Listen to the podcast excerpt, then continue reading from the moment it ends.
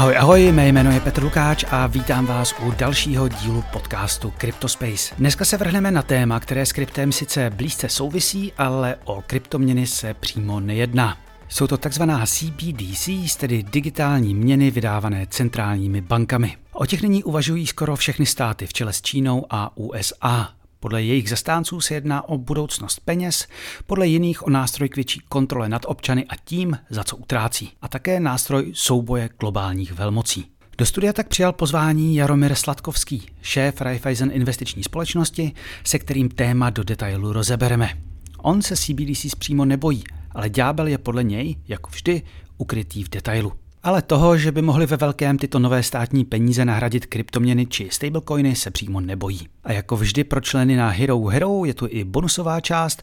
Tentokrát se s Jaromirem bavíme o investování, co se to na trzích stalo a kdy se situace podle něj uklidní, jak si správně nastavit portfolio i jaká si koupil svoje první NFTčka. Vedle toho tam samozřejmě najdete i dřívější bonusové rozhovory, nově také pravidelné aktuality Týden v kryptu a z minulého týdne i detailní rozbor toho, jak fungují decentralizované směnárny a tzv. automated market makeři v čele s Uniswapem. Takže hurá na herohero.co lomeno Cryptospace. Už nebudu zdržovat, jako vždy mi pište na cryptospace.cz zavináč proton.me, na Twitteru jsem jako ruzový slon, najdete mne i na Instagramu, lajkujte, sdílejte a ať se vám i tento díl líbí. Tak pojďme na to, tohle je Cryptospace. Hlavním partnerem podcastu je nový český projekt Firefish. Pokud máte Bitcoin, nová platforma Firefish vám umožní ho bezpečně uzamknout a získat oproti němu hotovost. Pokud máte naopak volné peníze, můžete získat zajímavý úrok s minimálním rizikem. Vše je řešeno nekustodiálně pomocí kontraktu přímo nad Bitcoinem bez nutnosti důvěřovat třetím stranám. Platforma je těsně před spuštěním, na jejich stránkách se ale můžete už nyní zaregistrovat a pročíst si dokumenty, jak to chtějí celé řešit. Takže se podívejte na jejich stránky firefish.io nebo sledujte jejich Twitter firefish.io. Jaromíre, já vás u nás vítám, dobrý den. Dobrý den Petře, děkuji za pozvání. A konečně i v novém podcastu. Ano, ano. Dneska my jsme tady, aby jsme se bavili o CBDCs. Mám pocit, že to je pro spoustu lidí v kryptu takový strašák. Hnusný čer, eh, centrální banky nám chtějí do něčeho mluvit. Na druhou stranu mám pocit, že spousta lidí vlastně moc neví, co to je, co to má být. Oni to často ani neví, možná ty vlády. Tak si to pojďme s váma trošku schrnout. Dá se vlastně nějak eh, obecně říct, co přesně CBDC jsou? No jednoduchá odpověď na tuhle otázku je dneska, že moc ne. že teprve uvidíme. Jasně. Protože CBDC, to znamená digitální měny centrálních bank, ve v podstatě dneska, dneska na světě téměř není centrální banka, která by se o to nezajímala mm-hmm. a která by nepřemýšlela o tom, co to vlastně je, jak by to mohlo fungovat, jaké by to v tom jejím prostředí mělo a mohlo mít dopady jak by to mělo dopady na klienty, na banku jako takovou. Na druhou stranu v podstatě ve většině případů jsme ve fázi nějakého nějaké definice principů, pravidel, co by to mělo umět, co by to nemělo umět, mm-hmm. nějaké různé pokusy a, a uvidí se. Asi se dostaneme k těm jednotlivým místům, mm-hmm. kde je tom, jak jsou. Kdo vlastně o těch, o zavedení těch, eh, těch eh, CBDCs nebo těch um, digitálních mincí centrálních bank uvažuje? Jsou to přímo ty banky nebo jsou to spíš vládní iniciativy nebo jsou to nějaké spolky, které do toho ty, ty vlády tlačí? No já myslím, že jsou to všechny ty skupiny, které jste vyjmenoval. Hodně hmm. o tom uvažují centrální banky a samozřejmě existují i spolky, ve Spojených státech například máme Digital Dollar Project, projekt digitálního dolaru. A já si myslím, že to je dobře, protože, protože ta otázka je, co to vlastně jsou peníze mm-hmm. a, a jestli, to jsou, jestli to je nástroj vlády, nebo jestli to je vlastně konstrukt společenský, protože, protože peníze tady byly ještě předtím, než jsme měli vlády. Jo. K čemu vlastně mají ty CBDC sloužit? Co mají nahradit? No, e, já si myslím, že, že asi je dobrý se podívat na ten vývoj, jak to běželo. Já si myslím, že do takového roku 2017-2018 vůbec o digitálních měnách centrálních bank nebyla řeč a neuvažovalo se. Mm-hmm. A až s projektem Libra Facebooku eh, najednou si ty, ty centrální banky uvědomili, že tady je nějaký strašák. Jo? Jako mm-hmm. když, bych to, když bych to zase trošičku ustoupil, tak bych řekl, tak jsme si prošli jako lidstvo tím, kdy nám vládly, vládly nám církve, potom to přešlo na to, že nám vládly státy a teď postupně jako jsme součástí doby, kdy ta moc přechází na nadnárodní korporace mm-hmm. a tohle je součást takového nějakého boje mezi tím, kdo bude mít ten vliv, jestli to budou vlády nebo to budou nadnárodní korporace. Mm-hmm. Ta, ta Libra, teď mě opravdu, jestli si to pamatuju správně, to, to bylo vlastně, uh, to měl být koš nějakých uh, valut, to měl být uh, dolar, euro, Libra, frank, jestli si to dobře pamatuju, plus share v tom měly být i platební společnosti, banky a podobně.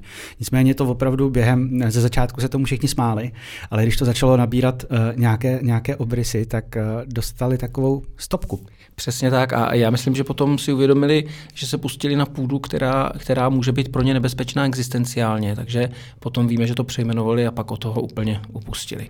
A to byl vlastně, to byl vlastně ten, ten první bod, kdy to všechno začalo. A najednou se ty centrální banky o to začaly zajímat mm-hmm. a začaly přemýšlet o tom, co by to pro ně mohlo znamenat. A vlastně se začal takový ten běh o to, kdo vlastně ten, kdo bude první, kdo nastaví mm-hmm. ten standard toho, jak to bude fungovat. A samozřejmě je v tom plno, plno zájmů partikulárních od centrálních bank vlád, ale je v tom i, dá se do toho promítnout i ten geopolitický souboj, který dneska vidíme v mnoha různých oblastech. Jasně, jasně, jasně. K tomu se určitě dostaneme. E, jakou roli, jakou roli v tom podle vás hrály i kryptoměny? Jak, protože on i ten, uh, ta reakce eh, Facebooku byla eh, dávána vlastně do souvislosti s kryptoměnami, protože ono to přišlo v době toho dramatického růstu cen Bitcoinu a hlavně dramatického růstu množství stablecoinů. Jo, jo, já si myslím, že, že role kryptoměn byla klíčová. Ještě, ještě když začínal Bitcoin, objevilo se Ethereum, tak vlastně se tomu trošičku smáli, ale s příchodem právě stablecoinů najednou si, najednou si regulátoři začali uvědomovat, že ten objem peněz, který, který narůstá v těch stablecoinech, může znamenat to systémové riziko. To je to, čeho se bojí vlastně a to, co se snaží, snaží zregulovat centrální banky a tím pádem by to mohlo i narušit eh, stabilitu v celého finančního trhu. Co je to systémové riziko, riziko podle vás u stablecoinu? Jo, systémové riziko u stablecoinu je v podstatě e, riziko, které může, pokud se bude, pokud se materializuje a, a, a stane se, tak bude mít dopad na stabilitu celého finančního systému. Mm-hmm. Viděli jsme, co, co, co udělala relativně malá, mal, relativně malá, ale Terra Luna, že? Přesně tak. Takže kdyby, kdyby uh, skolaboval takový Tether nebo, nebo USDC, tak by ty uh, dopady mohly být uh, mnohem větší. Co by podle vás měly vlastně ty CBDCs dneska nahradit, když se podíváme na, na to, jak fungují peníze? To je skvělá otázka, protože eh, jako dneska vlastně jsme dospěli k takovým třem modelům. A samozřejmě ještě záleží na tom, o jaké geografické lokalitě se bavíme. Jo? Hmm. Ten první model je vlastně ten, ten, eh, bych ho nazval, nebo se nazývá velkoobchodní wholesale model, hmm. a to je vlastně otázka pladeb mezi bankami, zprostředkování mezi bankami ve státě, mezi bankami v rámci Evropské unie, celosvětově. A to je jedna kategorie. A potom ta druhá kategorie která se dotýká nás jako občanů, tak to je vlastně to, jakým způsobem platíme dneska a hmm. co by nám ten, ty digitální měny centrální bank mohly přinést. Tam jsou takový dva modely. Jeden hmm. ten model je, že, že budeme mít účty, Teď otázka, jestli bude u centrální banky ten účet nebo u komerčních bank. Což by mohlo znamenat bank. konec eh, komerčních bank? No, tady, tady taková odbočka. Já si myslím, že čím víc, čím víc se ty jednotlivé think tanky zabývají, tak tím je evidentní, že ten, ten dvoustupňový model, to znamená model centrální banky a obchodních bank, je model, který udržuje stabilitu v tom systému, takže hmm. vlastně se shodují na tom, že tento model by měl být zachován. Jasně, jasně, jo? jasně. No a takže ten model je, že máte účty, ale samozřejmě ve chvíli, kdy, ve chvíli, kdy platíte z účtu, tak tam jsou všechny autorizace, AML, Know Your Client. Ten, ten druhý model je vlastně, že budeme mít na mobilech peněženky, které bude mít tokeny směněné a bude se to chovat jako, jako víceméně jako cash dneska. To hmm. znamená, že tam nebude žádná autorizace, ta autorizace bude jenom o tom, jestli tam skutečně ty tokeny jsou a jestli skutečně byly převedeny a to je všechno, bez, hmm. bez jakýhokoliv rekordu zaznamenání té transakce. Jaký by byl vlastně jako, uh, co do uh, fungování rozdíl oproti dnešku, protože dneska už prostě většina těch peněz je stejně digitálních. Dneska uh, v, té, v, tom, v tom cashi je, je, je um, teď ne, vy budete si možná vědět to procento, kolik vlastně jako je hotovosti versus virtuální peníze.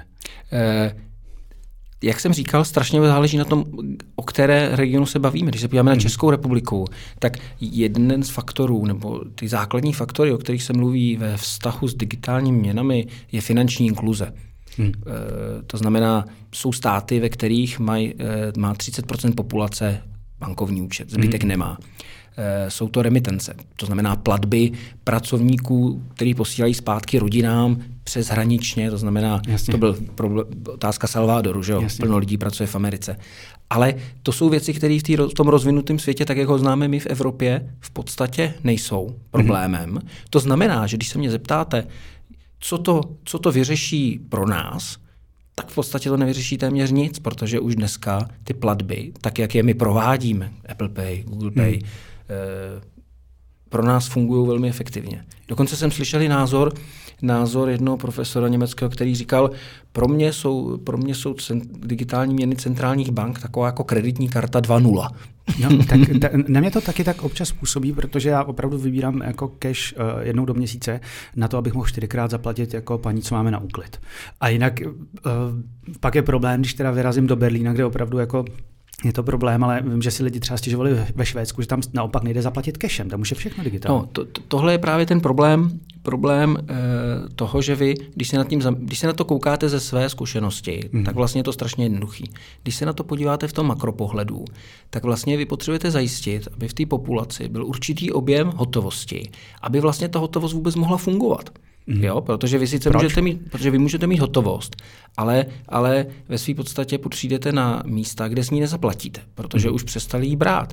Nebo naopak, nebo naopak vlastně vám bude chtít někdo zaplatit, vy řeknete, ne, já to nechci, nebo vám nebudou schopní vrátit, protože v té kase nebudou mít peníze. Mm. Jo? Tady jenom pro srovnání, eh, z jedné studie vyplývá, že tak jak u nás je vlastně v oběhu hotovosti nějakých 12% objemu našeho HDP, tak v tom Švédsku už jsou po dvěma procenty. Mm-hmm. A ono to má nejenom tenhle dopad praktický pro nás jako občany, ale ono to má dopad praktický pro tu centrální banku a pro její měnovou politiku.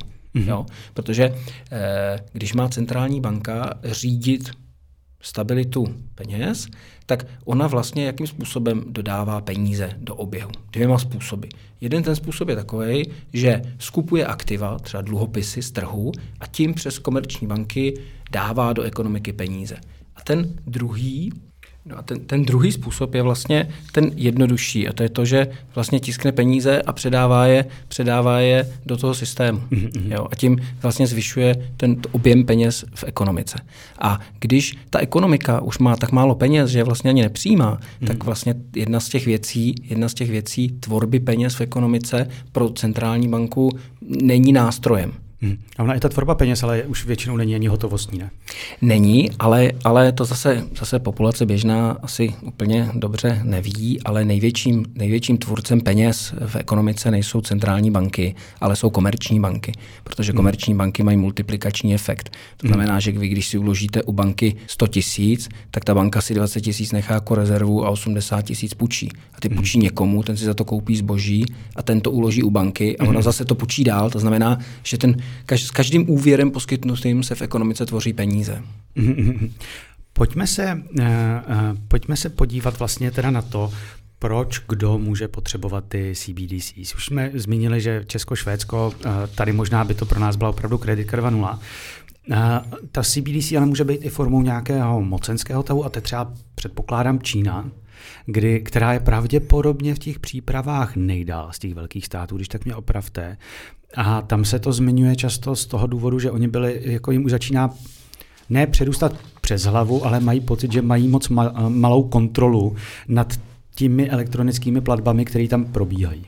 Přesně tak, tam, tam vlastně už Alipay a a WePay eh, v podstatě ten set eh, se dostali do situace, kdy, kdy si ta vláda řekla, tak to by stačilo, tady se už ta moc, mm. moc v podstatě eh, koncentruje v rukách několika málo lidí a je potřeba trochu zakročit, takže to tam byl ten Oni dostali pod kontrolu trošku ten Alipay teda taky. Přesně, přesně, přesně, to jsme všichni sledovali v přímém přenosu, jak, jak se dostalo. Jak, jak dopad pan miliardář, že? Jo, jo, jo, jo, jo. Už není, už není majitelem. majitelem. Dobrovolně. Přesně. Takže, takže tam si myslím, že to bylo právě, právě z tohoto důvodu, to znamená kontrola. Eh, nevím, jestli to sledujete, na konci minulého roku spustili v Hongkongu pilot. Tak, se, takže, takže v Hongkongu už dneska běží pilot digitálních peněz. Mm-hmm. V Číně myslím, že běží asi ve 22 provinciích, běží pilot, takže tam v těch přípravách jsou poměrně daleko. Překvapivě většinou, když se vedou diskuze ohledně Číny a digitálních peněz, tak vlastně se poukazuje na to, že my, my v tom našem rozvinutém světě to chceme udělat tak, aby bylo zachovaný soukromí, aby, aby byly odraženy ty hodnoty, které my jako společnost vlastně vyznáváme, hmm. s čímž já stoprocentně souhlasím a myslím si, že to je jedna z nejdůležitějších věcí. Na druhou stranu v tom, co dneska probíhá v té Číně, tak i tam u těch menších plateb je zachovaná určitá anonymita. Hmm. To znamená, že to není tak, že by to bylo sledování všech a za každé situace. To si myslím, že spíš je na základě, nebo bude na základě MIKy v kryptosvětě, až vejde v platnost za nějakých 12, 18 měsíců. Pana Kovaříka, europoslance, který to řešíte, budeme mít za týden. No, výborně. tak to bude, to bude další díl.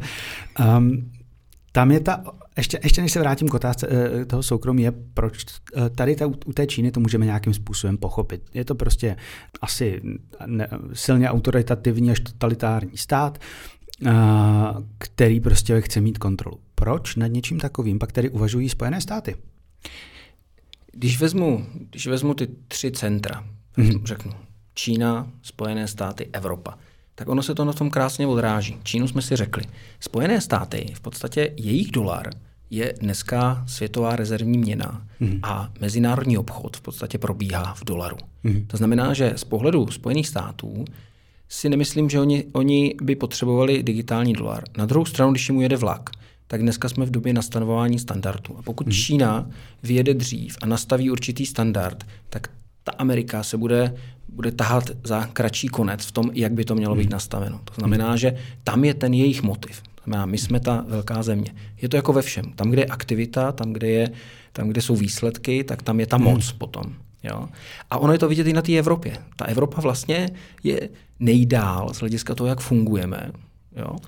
A jak jsme si řekli, kreditní karta 2.0. Jasně, a vlastně i, i to, jakým způsobem do toho ta Evropa 2, Evropa jde, je hmm. takový trošku laxnější. Jo? Mají projekt, ten projekt výsledky budou někdy v říjnu 2023 a pak se rozhodne, jestli bude nějaký další pilot, nebo jakým způsobem se k tomu ta Evropa vlastně postaví. My jsme vždycky v nějakých takových věcech, mám pocit, mírně zamrzlejší. No, já si totiž myslím, že ten základní problém je v tom, že my v Evropě máme trošičku jiný vidění toho, eh, jak rozhodujeme o věcech. No, abych, to řekl, abych to řekl konkrétně, tak v Americe pořád je ta rovnováha mezi podnikáním a ochranou spotřebitele a regulací. Mm. A vlastně oni ve, větši, ve velké míře přijímají ten pohled, kdo jsme my, úředníci, politici, aby jsme, aby jsme rozhodovali, vytvořme podmínky a nechme trh rozhodnout, jestli to je dobrý nebo není. Ono se to rozhodne. Když to my v Evropě velmi často politici, úředníci si myslíme, my jsme ty nejchytřejší, my rozhodneme, jak to ty lidi mají brát, jak se jim to bude líbit a co je pro ně dobrý a co není. A to si myslím, že není zdravá cesta a ono se to taky potom ukazuje v té naší konkurenceschopnosti. Mm-hmm. U té, u té, když se bavíme o dolaru jako rezervní měně, tak vlastně měl jsem pocit, že teď se hodně bavíme o CBDC jako na té řekněme, osobní nebo mm-hmm. menší Ty retailové, té úrovni. retailové úrovni. Co CBDC jako, jako nástroj pro mezinárodní vypořádávání plateb, mezinárodní platby a tak dále? No, eh, já to, já to vezmu rychlosti. My na úrovni České republiky máme hmm. systém mezibankovního zúčtování, ten se jmenuje CERTIS, ten hmm. provozuje Česká národní banka a v podstatě okamžité platby jsou vyřešeny během sekund, ty normální platby během desítek minut. Hmm. Naprosto dostatečný v dnešní době. Se to velmi posunulo. Na úrovni Evropské unie existuje v podstatě jednotná evropská oblast, Mm-hmm. Máme SEPA platby, všichni mm-hmm. znají, mají IBAN, což není nic jiného než mezinárodní číslo účtu a vlastně díky tomuhle jsou ty platby zase poměrně rychlé. Mm-hmm. Když potom půjdeme za hranice Evropské unie, tak tam už to tak jednoduché není. Tam vlastně ty platby probíhají na základě, na základě takzvaných SWIFTů a SWIFT to už, to už je jenom telekomunikační zpráva, kterou si posílají takzvané korespondenční banky mm-hmm. po mhm. světě. A je takový vtip, že když chcete, když, chcete, když jste v Jižní Africe a chcete si koupit něco v Americe, tak nejrychlejší cesta je vybrat cash, sednout na letadlo, doletět tam a tam zaplatit eh, z kufru. Jasně. Jo? takže, takže na tom, na té celosvětové úrovni to opodstatnění má. Myslím si, že, že eh, pokud by byl vyvinut systém, který bude na základě na základě blockchainové technologie eh, autorizovaný, tak eh, můžeme uspořit. Ten mm-hmm. systém může být platební mnohem jednodušší. Na druhou stranu, každý platební systém vypadá jednoduše, ale dát ho dohromady je obrovský, obrovský, obrovská těžkost mm-hmm. a moc prostoru pro chybu není. A zároveň a je důležitý, jakým způsobem se vlastně tyhle ty systémy vyvinou. Asi by bylo naivní si myslet, že se vyvine jeden celosvětový systém. Mm-hmm. Myslím si, že zase to bude několik systémů a bude se řešit ta jejich vnitřní interoperabilita, jak budou fungovat, takže to bude takový trošičku guláš. Mm-hmm. Um, když se podíváme na ještě na, na to, že by si vla, ty vlády vydávaly, a budu se držet toho, že si do, třeba Spojené státy budou vydávat digitální dolar, nebo ať se tomu říká jakkoliv. Nedá to té zemi uh, do nějaké míry větší kontrolu nad tou měnou? Když jsme viděli teď třeba právě u ruské agrese uh, na Ukrajině, kdy byly zmraženy uh, ty, ty, ty rezervy uh, Ruské federace, že nějaká kontrola tam je i dneska. Nicméně přece jenom, kdyby to byly digitální mince, tak opravdu uh, ty státy budou ještě mocnější v tomhle. Já si myslím, že už dneska jsou v podstatě poměrně mocní, protože veškeré transakce nad, nad určitou úroveň se v podstatě kontrolují. Máme, máme zákon o praní, zákon o praní špinavých peněz, nebo máme zákon o, o, o, o legalizaci výnosu z trestné činnosti, nebo proti legalizaci výnosu z trestné činnosti. Eh, máme povinnosti know your client, to znamená znalost toho, kdo je moje protistrana. A všechny tyhle ty věci vlastně se už dneska sledujou. A je to, už jsem to někde říkal, je to vlastně něco, co nám přinesl účot, útok na dvojčata v roce 2001, mm-hmm. tak tohle je ten přímý důsledek po 20 letech toho, jak se to projevilo do naší legislativy a do našeho soukromí. Mm-hmm. Jo? Mhm. Takže z tohohle pohledu si myslím, že to nějaká zásadní změna by být, by být neměla. Mm-hmm. Ono to vlastně už uh, dneska je jako uh, lidi, ta jedna z těch výtek vůči CBDC je to, že to bude kontrolované, že každý bude vidět vlastně, co děláme, kam to posíláme, kolik máme, za co to utrácíme. Nicméně, i vy jste říkal, že i v té Číně u těch menších transakcí tam jistá anonymita je. A ono, když se člověk podívá na to, jakým způsobem dneska fungujeme, když platíme kartou, tak každý ví naprosto všechno. Tam jako vlastně spousta lidí si ne, asi neuvědomuje, do jaké míry uh, abdikovali na jakoukoliv míru soukromí tím, že prostě používají účty platí kartama. Eh, je to přesně tak, jak říkáte, Petře. Já se ještě zeptám na jednu věc. Vy jste vlastně zmiňoval o to, o to že um, asi bude těžké přijít s nějakou jednou technologií. Uh, uvidíme, uh, jak to bude vypadat všechno, ale když už tady ta technologie je, proč si myslíte, že pro ty banky je třeba jako nemožné používat stablecoiny? A nemluvím o tom, že by používali USDC, USDT, ale proč prostě nemůže vzniknout USDA plácám, který budou backovat nějaké rezervy americké centrální banky, a bude to stablecoin, který bude podobně jako dnes na různých blockchainech a bude to prostě celkem jednoduchý.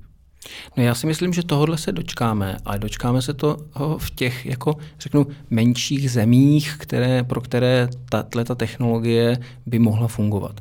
Dneska, když se vedou diskuze o tom, jak by ty digitální měny centrálních bank měly vypadat z technologického hlediska, tak v podstatě to je asi jedna z mála věcí, na kterých se všechny ty, všechny ty centrální banky shodují. A to je, že si vlastně vůbec nedovedou představit, že by to fungovalo na otevřené, otevřeném blockchainu. Jo? Jo, to znamená, to v podstatě eh, všechno by mělo být proprietární, mm-hmm. což sebou samozřejmě přináší svoje rizika. A ono, ono je to celkem pochopitelné. Pokud se pokud se jasně jako ta naše společnost a v tom finančním světě vyvinula z pohledu toho, že existují centrální autority, které které licencují, které kontrolují a vlastně všechno to žije v nějaký pyramidě, kde nahoře je ten, ten chytrý, tak, tak najednou si představit, že tohleto svěříte něčemu, technologii, která byť principiálně dokáže tuhletu tuhle tu, tu důvěru vyvolat, vzhledem mm-hmm. k mhm. tomu, že je nenarušitelná, tak jak to známe u Bitcoinu, jak to známe u, u, jiných, u jiných kryptoměn, tak to je jako něco, s čím se dokážeme smířit, ale potřebujeme na to čas. Mm-hmm. A, a samozřejmě ta technologie se vyvíjí strašně rychle a my jako lidi, aby jsme se s něčím takovým smířili, tak já si myslím, že to bude chtít možná další generaci, než no. přijde. že prostě na public ledgeru uh, neuvidíme. Na public ledgeru digitální dolar neuvidíme. Za to, co si myslím, že uvidíme, že uvidíme mm. hodně hekatlonů, kde, kde první cena bude, komu se podaří, komu se podaří se vpárat do digitálního dolaru. Jasně. A tak jako víte co, jako, ono to je vlastně jedno, protože okamžitě vznikne nějaký kontrakt, nějaká organizace, kde si prostě digitální dolar zamknete a oproti němu vydáte digitální dolar na Ethereum. Jako. Jo, přesně tak. Přesně a ty tak. bankéři si to asi pouze neuvědomují, ale nicméně tam byla teď, minulý týden třeba byla nějaká National Bank of Australia nebo National Australia Bank, jedna ze čtyř velkých tamních, která začíná vydávat, uh, ale to je komerční banka teda, a začíná vydávat ale uh, stablecoin přesně, přesně tak, ano, dolaru. Ano, ano, je to tak. Mm. Potvrzují.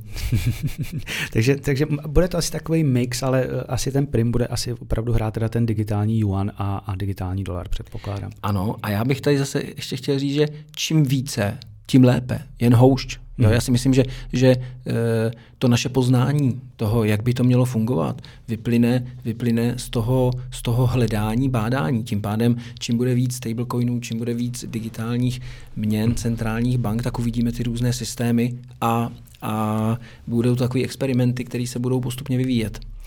Jsme na to eh, třeba na ty uh, digitální měny připraveni co do regulace? No, to nejsme. A my nejsme ani na kryptoměny připraveni co do regulace. Přesně tak.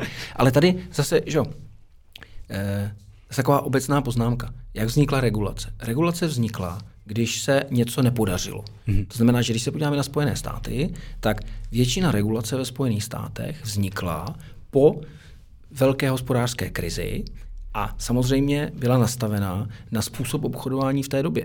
Mm-hmm. Jo? Ale dnešní regulátoři, SEC, CFTC, eh, vlastně v kryptosvětě už udělili přes 100 pokut různých, mm. ale ještě nenapsali jeden jediný řádek regulace na krypto. A, a posuzují to podle těch pravidel, které byly napsané ve 40. a 50. letech. Jo? Takže žijeme v takovém jako vágním světě a ono jim to svým způsobem vyhovuje do určitě. No jasně, viděl jste, viděl jste to jednání v Senátu, myslím, kde grilovali Garyho Genslera tak je Ethereum uh, Securities nebo není. Ne, ne, to jsem neviděl. A on se tam 20 minut kroutí, ani jednou neodpoví. A říkali, co máme potom, tady něco vzniká dělat. A bylo to tady krásně vidět, uh, já jsem to měl v tom uh, týden v kryptu, co jsem dělal na neděli, uh, kdy zkrachovala Genesis Landing a byl tam problém, že oni dělali Gemini uh, Earn. A zařízli Gemini Earn, problém 900 milionů dolarů se ztratilo někde samozřejmě.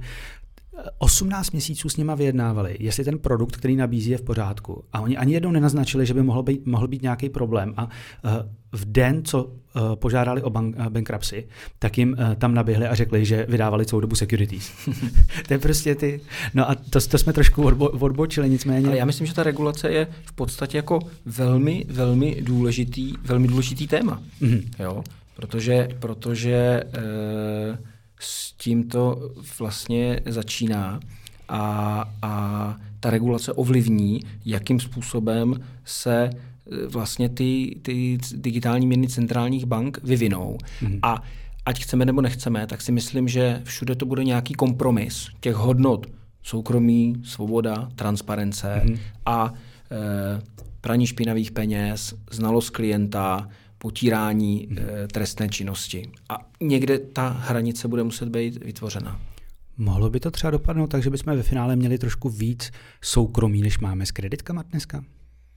To by mohlo dopadnout, jo? Hmm. protože když si představím, tak dneska každá kreditní karta je vlastně založená na, na transakci na účtu hmm. a samozřejmě každý účet je monitorován. To znamená, jak jsme se bavili o těch, o těch systémech, o tom retailovém, o té jedničce hmm. založený na účtu a o té dvojce založeném na tokenu, tak pokud bychom byli v tom té dvojce, tom tokenu, tak tam pokud si nahraju peníze do mobilního telefonu na aplikaci a mám tu tokeny, tak tam v podstatě ta transakce nemusí být jakkoliv přes ten účet verifikována, jestli jsem to já a tak dále. Mm-hmm. Takže a odpověď je ano. No, protože tady, když si vlastně dáte jako noční tak Prahou a pak se někde ztratíte, tak vás policie přesně vystupuje, kolik jste měl uh, piv v Blue Lightu, kolik jste měl, kolik drinků v public interestu a kde, kde jste skončil potom. Že? Um, já si myslím, že ještě u té, u tý, když jsme u té regulace, jako nás čeká nejdřív vymezení toho, co to vlastně kryptoměny jsou, co to mm. jsou vlastně digitální eh, měny centrálních bank. Z toho mm. právního hlediska tam ta legislativa dneska vůbec není dotažena. Třeba kryptoměny v Německu jsou, pokud vím, jsou movitá věc. Stejně tak jako mm. vyjádření centrální banky naší bylo, že se jedná o movitou věc a tam to zatím skončilo. Tohle Mika neřeší taky příliš. Ne, Mika, Mika takhle. Mika reguluje kryptoměny, mm-hmm. ale Mika říká, že v podstatě nereguluje peníze. To znamená, že pokud centrální, pokud digitální měny centrálních bank budou právně označeny za peníze, tak se Mika na ně vztahovat nebude.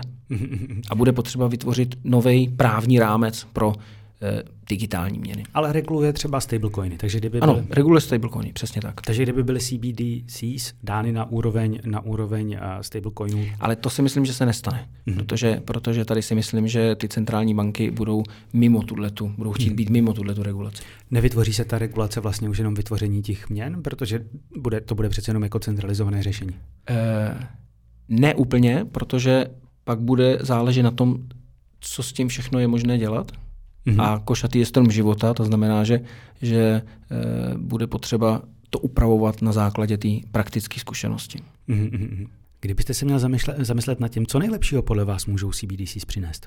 No já si myslím, že to může přinést, že ty věci kolem, kolem bankovnictví budou pro mě levnější, mm-hmm. budou rychlejší, a tím myslím rychlejší, ne, že jedu z Prahy do Plzně nebo do Hradce, ta, to už dneska je, ale, ale když eh, budu cestovat po světě, tak to v podstatě budu schopen udělat relativně rychle všechno. Ale nemyslím si, že pro nás, středoevropany, to přinese tak obrovský posun, v tom, jak platíme, oproti tomu, jak jsme zvyklí dneska. A co je takový uh, nightmarish scénario? No Nightmarish je George Orwell. 1984. To je asi myslím, že Nightmarish ve všech těchto těch věcích. Totální kontrola nad všem. Totální kontrola nad, vším, mm-hmm. nad všema a nad vším v jakémkoliv okamžiku. Myslíte si, že to takhle někde může dopadnout? Myslím, že jo. A myslím si, že bychom si vždycky měli myslet, že jo, protože když si to nebudeme myslet, tak se to někde stane. A, a ono, ono vlastně, dám hypotetický případ. Když se eh, prezidentem v určitém státě stane člověk, který ovládá největší holding a tenhle ten člověk v podstatě eh, si dosadí šéfa centrální banky, kterým bude nakloněn, která je nezávislá a s chodou okolností se k moci do vlády dostane eh, strana, ze které prezident vyšel a bude mu nakloněná, a možná, že mu ta centrální banka bude nakloněna natolik, že v podstatě jeho holding dostane informace o tom, kam si chodíme kupovat mlíko, máslo, cigarety, tak to jsou informace, které mají hodnotu řádově stovek miliard. Mm-hmm. Protože potom jste schopen zacílit mnohem líp než vaše konkurence. Já říkám hypoteticky, ale měli bychom si jako uvědomit, že něco takového by se mohlo stát a vnuknout do designu těch věcí, jako třeba například tady se bavíme o digitálních mínách centrálních bank, věci, které budou jako automatický mechanismy proti tomu, aby se tohle mohlo stát. To fakt znělo jak 1984. Přesně. Já si to pamatuju, vy už ne. tu knížku si ještě pamatuju taky. Já jsem myslel tu dobu. tak když už za sebou máme ten uh, Orvelovský příběh uh, z nejmenované země, uh, co naše Česká národní banka. A oni byli vůči všemu takhle, jak to říct, ze světa krypta trošku nedůvěřiví a spíš čekali, co se děje. Jsou proaktivní uh, v oblasti CBDCs? Jsou.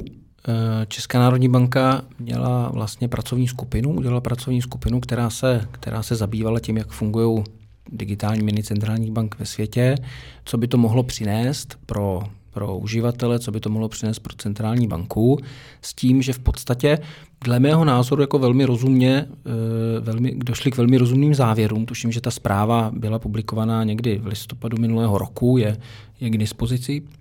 na stránkách České národní banky a v podstatě je to takový ten scénář, počkáme a uvidíme. Asi jsme, si, asi jsme si prošli tím, co by to mohlo znamenat. A myslím si, že to je rozumné z toho pohledu, že vlastně každý projekt, aby se zaplatil, tak potřebuje mít nějakou, nějaký časový horizont. A mm-hmm. pokud tady pořád jsme na hranici toho, že v určité fázi se možná staneme součástí Evropské měnové unie a přijmeme euro, tak si myslím, že dává smysl počkat a e, ne, ne, nespěchat s přijetím digitální koruny a, a za tři, pět, sedm let v podstatě přecházet na euro, to si myslím, že je zbytečné.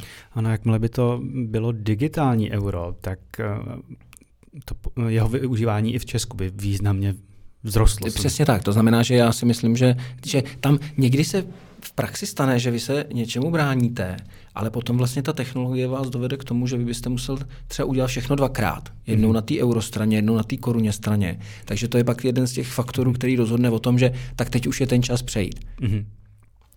Jak by vydávání vlastně uh, eh, CBDC mohlo ovlivnit měnovou politiku centrálních bank? No, tohle je strašně zajímavá otázka. Jo? Eh, my jsme se doposud bavili o tom, že vlastně ta centrální banka bude respektovat i při tom vydání těch digitálních měn vlastně ten dvoustupňový systém. To znamená centrální banka jako nezávislá instituce, která vydává licence, dělá dohled a zároveň řídí měnovou politiku. Mm-hmm. To znamená, že účty digitální budou, budeme mít my občani u buď v případě toho prvního modelu u komerčních bank, anebo v případě toho druhého modelu nějaký aplikaci, kde si to budeme z těch komerčních bank nahrávat, vlastně převádět ty mhm, mhm, mhm. peníze. A e, teď samozřejmě zase to, o čem se bavíme. Když bychom se bavili o tom modelu druhým, o té tokenizaci, tak dneska, když se kouknu na cash, na hotovost, tak hotovost žádný úroky nenese. To znamená, že když nenese úroky, tak tam se snižuje ta manevrovací schopnost té centrální banky mm-hmm. vlastně řídit měnovou politiku přes něco, co nemá úroky. Mm-hmm. Jo? Ve chvíli, kdyby to byla, ve chvíli, kdyby to bylo na tom založení na těch účtech, tak tam už by se mohlo hrát s těmi úroky. A to, co si myslím, že se jako nejvíc líbí centrální bankce nebo centrálním bankéřům, je vlastně možnost toho, že by že by do určité míry mohli s těmi úroky jít i do záporu v situacích, kdyby bylo potřeba. Že by nám ubírali peníze. Že by nám ubírali peníze, což vlastně, když se nad tím vlastně zamyslíte. Vlastně nemo, nemůžu nic dělat. A vy s tím nemůžete nic dělat, což vlastně, když se nad tím zamyslíte, tak, tak podporuje spotřebu. Ježíš, ale to je jo? strašná představa. Takže, ale ono, ono, ono v období před covidem. To tak bylo.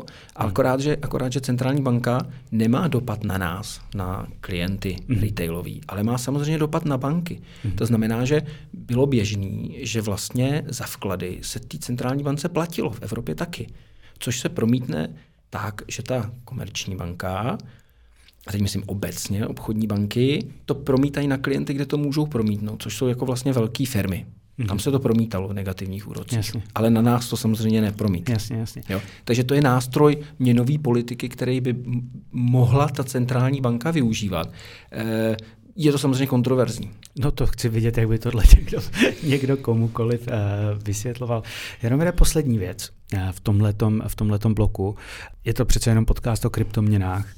Uh, můžou podle vás CBDC s nějakým způsobem uh, krypto ohrozit? Protože Samozřejmě tady ideologická věc, je tady praktická věc, ale často se mluví právě o kryptoměnách jako možnosti třeba v těch chudých státech jako jediná možnost platby a podobně.